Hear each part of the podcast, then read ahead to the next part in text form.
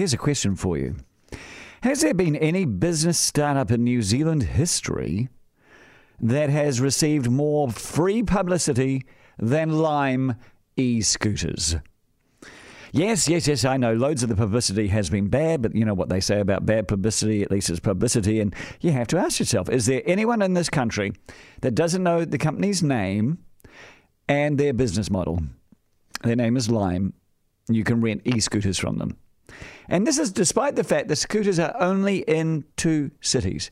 Really, it is incredible. The limestorm that we've had over the past few weeks. And now, hold on to your hat Lime is now looking to put the squeeze on in Dunedin and Queenstown. And as we heard yesterday, Wellington uh, as well, with the council already torn there as to whether they should let them in or not. This is what I want to say to those cities Wellington, Dunedin, and Queenstown. In the immortal words of Shane Jones, I'd tai-hoa on that. Let Auckland and Christchurch iron out the wrinkles, let them do the trial, and there are plenty of wrinkles that need to be ironed out. Like, where can you ride these things? How fast should you ride these things? Can we put safety equipment on the scooters? Should they be parked in designated areas so they don't mess up the footpath? And most importantly, the big thing I want to ask today is who's going to pay for all this? Because I've been thinking that Lime must be loving New Zealand.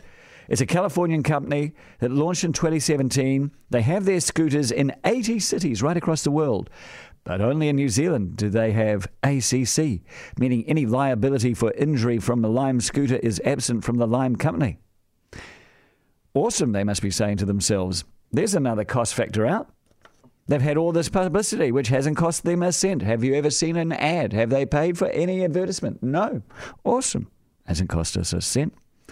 And I presume that all the safety measures that may be suggested in the future to put up with all the e scooters, of course, won't be worn by Lime, it'll be worn by councils. So, yesterday, a friend of mine posted a picture up on Facebook of a sign that has popped up in an inner city street. It's a big orange thing, paid for by the council. It's on the footpath. It says, Scoot safe, e scooters are cool be a cool e scooterist. now, it's on the pavement, so it's been stuck down. Someone stuck it down. Someone made the sign. It's rugged because it's made for people to walk all over it every day.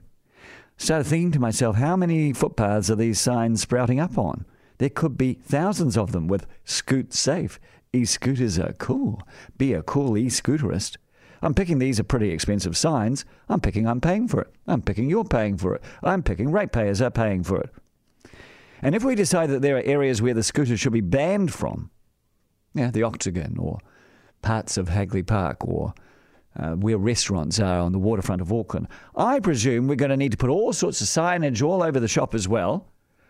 And who's going to pay for that? And what is Lime contributing to it? Sweet FA.